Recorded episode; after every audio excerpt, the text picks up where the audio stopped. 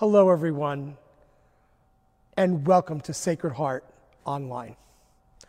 I want to offer a very special welcome, not only to our parishioners here at Sacred Heart, but to all of you who have been tuning in on our live stream over these last weeks. We have received so many emails and texts and thank you letters from all around the country. We cannot thank you enough for your love and your support of our new ministry. We are just so excited to be able to continue to bring this to you. And I would be remiss if I didn't take the opportunity to say thank you to all first responders, doctors, nurses, respiratory therapists, folks who work in the hospitals preparing the meals and cleaning the floors, those who are driving trucks to all kinds of supermarkets and outlets so that we can be fed. Those folks who are working the cash registers at CVS and Walgreens and Walmarts and ShopRite and Acme, and the list goes on and on and on. We just want to thank you from the bottom of our hearts for all that you do because you're keeping us running right now. And that's such a blessing and a gift.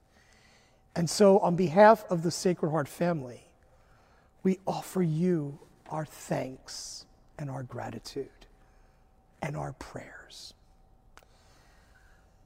This weekend, we celebrate the fifth Sunday of Easter. And we want to talk about doing the works of Christ and leading by example. Now, in today's gospel, right near the very end, Jesus says this Whoever believes in me will do the works that I do. Let me say that again. Whoever believes in me will do the works that I do.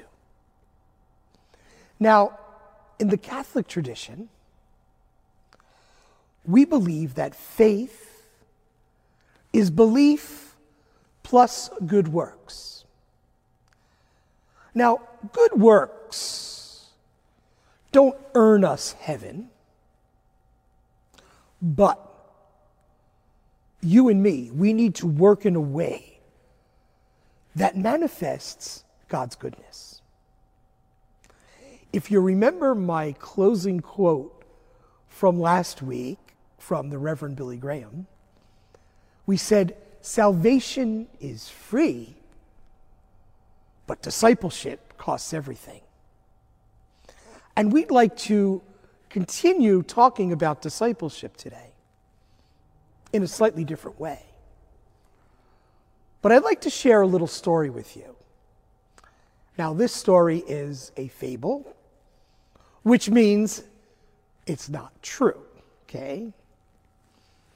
But it gets the point across. And you know, Jesus spoke in parables, right, throughout the Gospels to make a point. And that's what I'd like to do. So, Father Joe and Taxi Cab John get to the pearly gates at the very same time. And they meet St. Peter. Now, both men were righteous and good men. And so Father Joe enters with St. Peter first. Peter calls him in, says, Come on, Father Joe, come on in. You're entering heaven. I want to show you to your room. Remember, our gospel tells us in my Father's house there are many rooms, many mansions. So Father Joe is so excited. Well, St. Peter takes him to this little tiny four by eight room overlooking the railroad tracks. And he gives him a wooden halo. Father Joe's a little surprised, but okay, thank you, St. Peter. So now Peter goes out to the gate again and he gets taxicab John. He brings John in through the pearly gates and he brings him to this mansion with 30 rooms, a gold halo, and angels are buzzing around on their harps, serenading the taxi cab driver. Well, Father Joe gets wind of this. Needless to say, Father Joe's a little upset. So he decides to call St. Peter in and say, St. Peter, I have to ask you a question. I got this little tiny room with a wooden halo, and every time the train goes by, my room shakes and rattles. And, you know, I said Mass every day, I preach God's Word every day. And the taxi cab driver who came in with me has a 30 room mansion and a halo that's made of gold. So, St. Peter, could I ask you a question? And St. Peter said, Of course. He said, Did you mix up the rooms, the accommodations? And Peter lovingly smiled at Father Joe and said, No, Father, we did not. And Peter said, I, I, I, Peter said, No, no. And Father Joe said, I'm still shocked and stunned. Peter said, Well, this is the story, Joe. This is how it goes, okay? You see, when you preached God's word, everyone slept. But when taxicab John drove, everyone prayed. You see, folks, seriously though, the place to live out our discipleship is where we live and work. At home, at school, at work. For many of us right now, that's at home. Now, right now, with those we are quarantined with, and how we conduct ourselves on what I'm on right now social media. You see, folks, it's faith that sets you and me apart as disciples, as followers of Christ. Remember last week I said, be disciples and make disciples?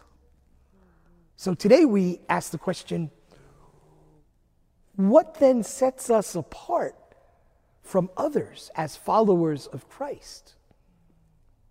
Now, I'm going to offer three qualities that can help set us apart as followers of Christ. Now, there are many, many others, but I just like to offer three.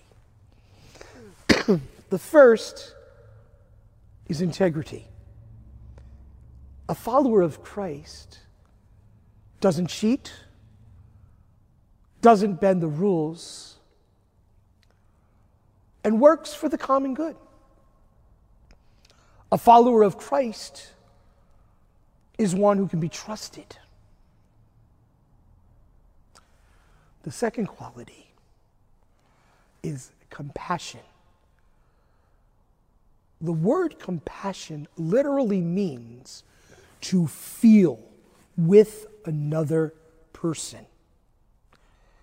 Here we are in the middle of this horrific pandemic.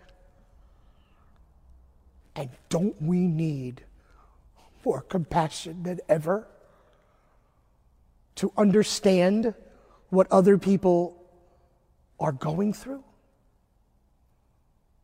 Absolutely. But what about when we're at work? And someone tells us they've gotten a bad diagnosis. A follower of Christ, a disciple who is compassionate, perhaps looks at them lovingly, and says, I'm here for you. What can I do for you? Maybe you're at the lunch table at school and you're with a bunch of kids and they're trying to bully someone. The compassionate disciple tells the other kids to stop. And that's not right. The third thing that a disciple, a follower of Christ, does is they can witness to their faith. Now, I'm not talking about the Bible thumper or the Bible banger and standing there with your Bible and yelling, you know, praise the Lord, this is what the Bible says. But to let someone know, perhaps, who has shared a difficult moment with you, that you're listening to them and that you're going to pray for them and that you are there for them. You see, that's how we witness to our faith. And that sets us apart as disciples, as followers of Christ.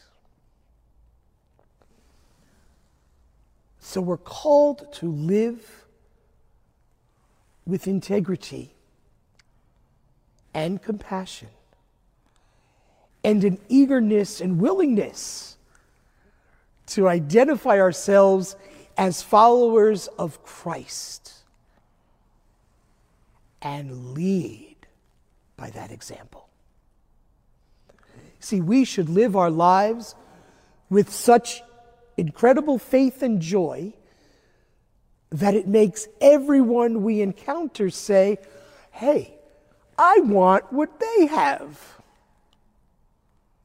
And what do we have? Of course, it's our relationship with Jesus Christ. have you ever met someone who radiated the joy and happiness of Jesus? When I was director of vocations, I worked with Sister Marilyn Minter, who was a Felician sister, who still is. Currently, she's ministering in Haiti.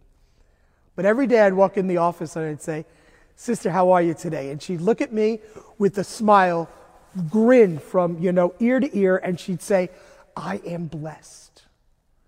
And when she said that, I felt blessed. And that's what happens when we lead by example. That's what happens when you and me are living a life of discipleship. And so I have a question. What will you do this week to make it clear to others that you're a follower of Jesus? Now, we're all still in this quarantine, right? Stay at home order. And so, what is it, eight weeks now or so? And we might be getting on each other's nerves a little bit. Not easy, right? Think of how you can make it clear to those whom you're living with that you're a follower of Jesus. Or maybe someone you haven't talked to in a long time. Or maybe someone you know is hurting. Or someone who just got diagnosed with COVID 19. How will others see God's love in the work that you do? Think about that. And as a disciple and a follower of Christ, act upon it. Many of you know I enjoy closing my homilies with quote. Sometimes they're mine and Sometimes I search high and low. And today it's from someone whom I don't know, but his name is Charlie Spurgeon. It fits so perfectly into what we've been talking about today. And Charlie says this Good works are not the root of faith, but they are its fruit.